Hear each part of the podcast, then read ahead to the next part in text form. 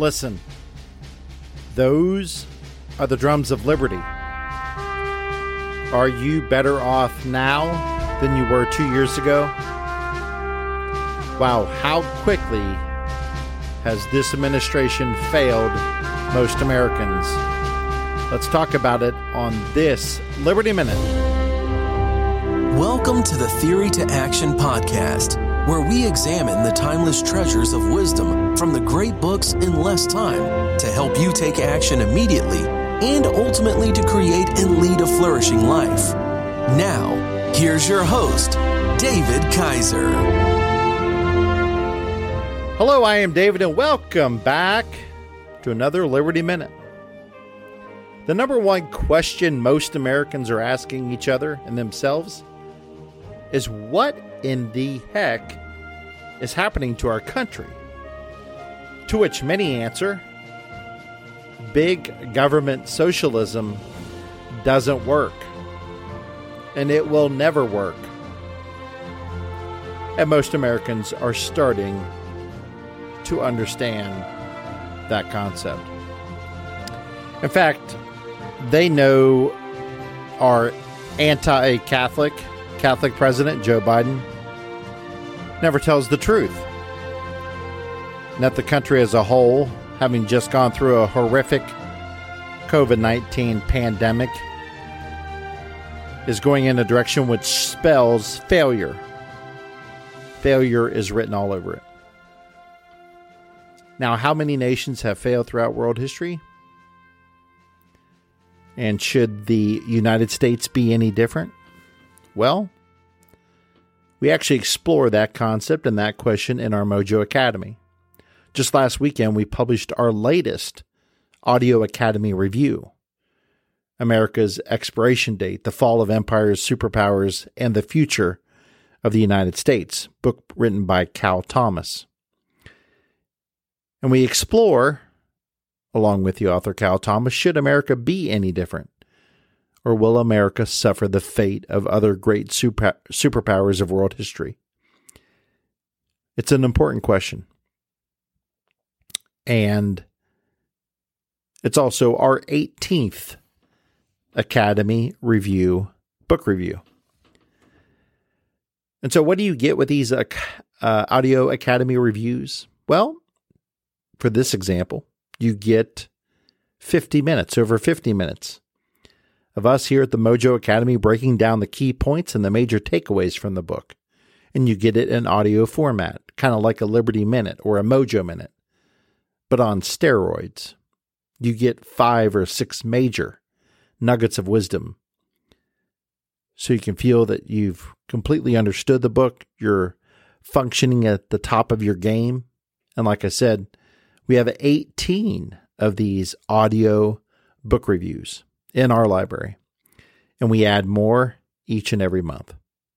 So once you join us today at teammojoacademy.com and click on the member button to subscribe. And also, we have bonus episodes that we're putting up throughout the month, each month. So, again, put theory into action and help yourself to get more wisdom in less time. Join us today at teammojoacademy.com. Now, back to big government socialism not working. Our guide today is former Speaker of the House Newt Gingrich in his latest book, Defeating Big, big Government Socialism. So, with that, let's go to our first pull quote. The amazing thing about the American intellectual community's passionate commitment to big government socialism is that it never works. No matter how bad socialism's track record is, intellectuals love the concept because it shifts power from successful entrepreneurs, wealthy business leaders, and ordinary Americans to the elite intelligentsia. In a big government socialist system, it is the intellectuals who have real power. They get to dictate to everyone else how to behave and what to do.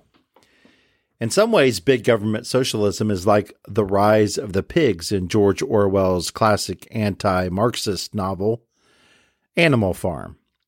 In the beginning, the animal farm was a revolution for fairness for all animals. Equality was the great value of the early animal revolution in Orwell's amazing fable. Then gradually the pigs, because they were smarter, took power and shifted the system until it was a new dictatorship with pigs rather than humans in charge. All the other animals were subservient. As the essential quote goes, all animals are equal, but some animals are more equal than others. By the end, the pigs were occasionally picking out lesser animals to be sold to the butcher to finance their lifestyles. Everything has come full circle. Historically, intellectuals are the pigs of Animal Farm. They know that they are really smart. They read books and they get degrees from famous institutions that promise them status and authority. They operate as petty dictators in their classes, where the students have a huge incentive to smile and flatter professors who have the power to pass or fail them. Imagine the disgust that the world class intellectuals face at family dinner with relatives who have less education, often fail to read books, but somehow are wealthier and more powerful than they are. The professorate has a deep class interest in developing a mechanism that transfers power from their supposed lessers to themselves. Given their IQs, self ascribed, and their learning, self touted, it is only natural that they should dominate those who have money and power, but no knowledge or culture. George Orwell's Animal Farm is a great analogy and a very good book. I highly recommend it. And how true the analogy is. So we have our first nugget of wisdom and of liberty. Let's keep going.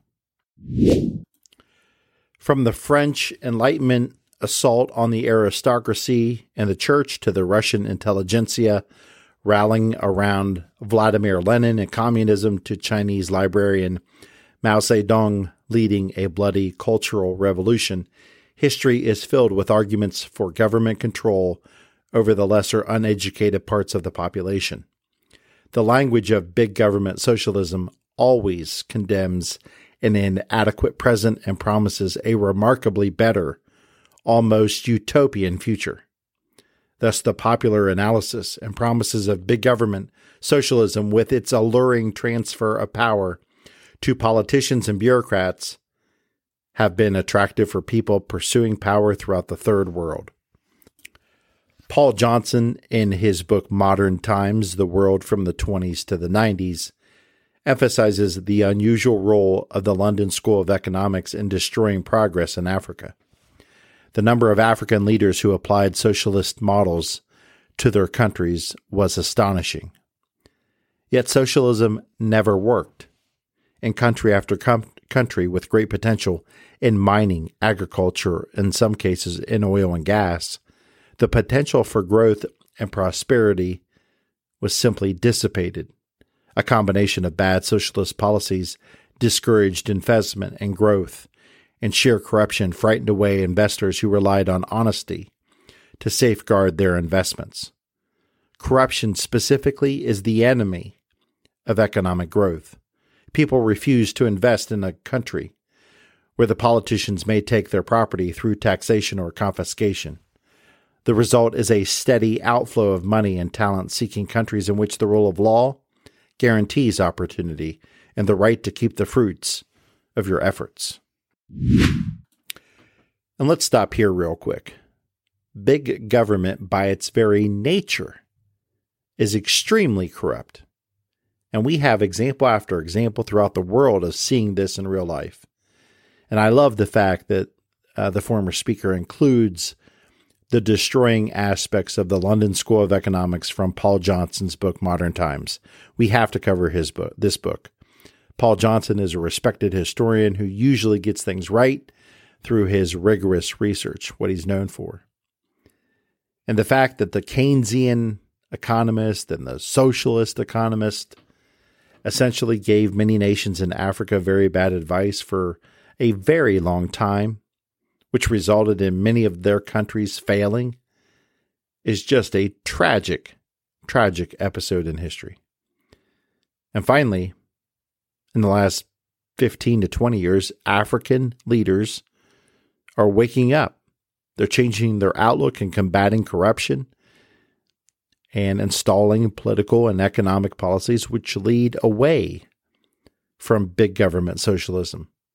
And they're actually starting to heal and rebound as countries. Now, a great example of a country that combated corruption from its very beginning is Singapore. Let's go back to the book.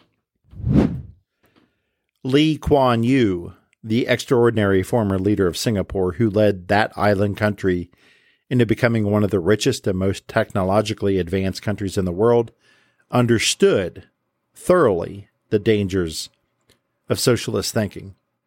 He had been a graduate student in England after World War II at the time of the Labour government's efforts to create a government dominated socialist system.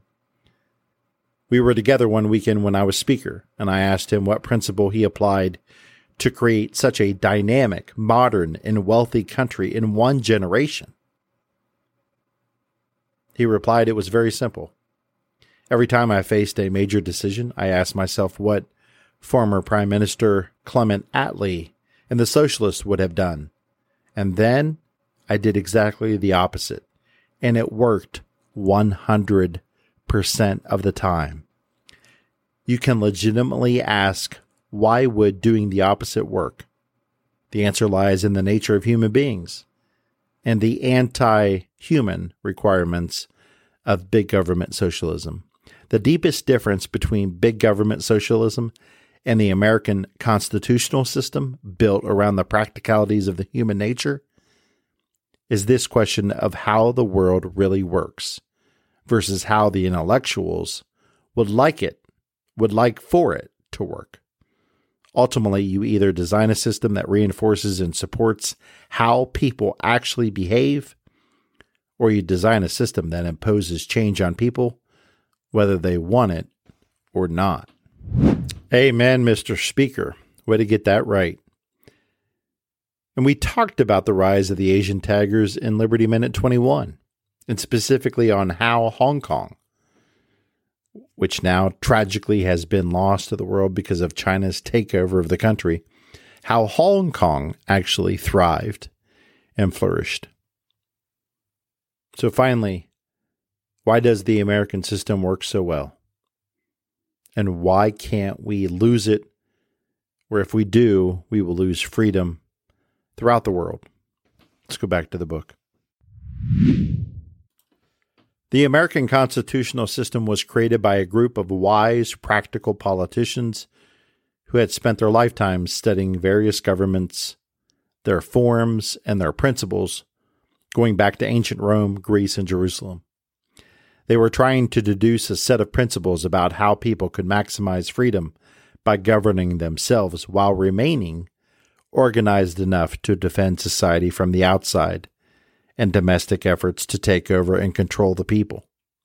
Virtually all the founding fathers were practicing politicians who had spent time winning office and working with other people who had won elections. They were virtually all successful farmers or businessmen so they had a lot of practical knowledge about how the world worked and how people behaved. They designed the structure of government based on this combination of historic knowledge, practical knowledge, and real world experience. That is right. So, in today's Liberty Minute, let us cherish our American constitutional system. We still have time to turn things around despite all the bad decisions that have been made in the last 30 years. But time is short. All the corruption, all the lying from our federal government has to stop immediately. And the corruption that is happen, happening, it's coming from both political parties. And we've covered some of these folks in the past on past Liberty Minutes. But the America we know and love is now decaying and declining and is dominated by bureaucracies and power drunk, a power drunk administrative state. But Americans can relight the lamp of liberty and freedom. And as Newt reminds us, we can again create a vibrant, dynamic, entrepreneurial, and merit based achievement oriented society in which government is small and opportunity is large. Let's pursue the lamp of liberty and freedom because that is most certainly the road to a flourishing America.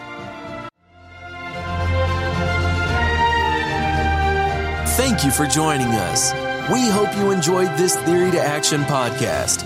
Be sure to check out our show page at teammojoacademy.com, where we have everything we discussed in this podcast, as well as other great resources. Until next time, keep getting your mojo on.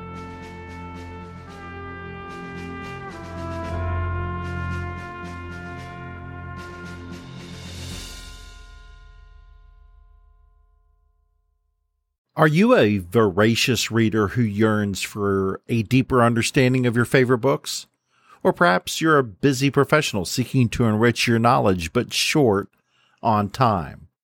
The Mojo Academy 2.0 is your perfect solution.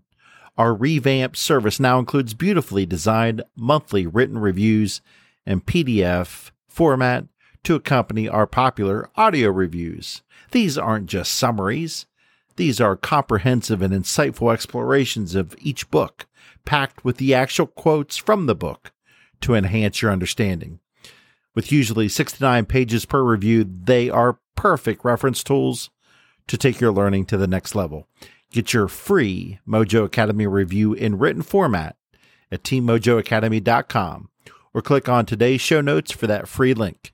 Again, teammojoacademy.com or click on today's show notes and you will see the link for the free written review. Get yours today.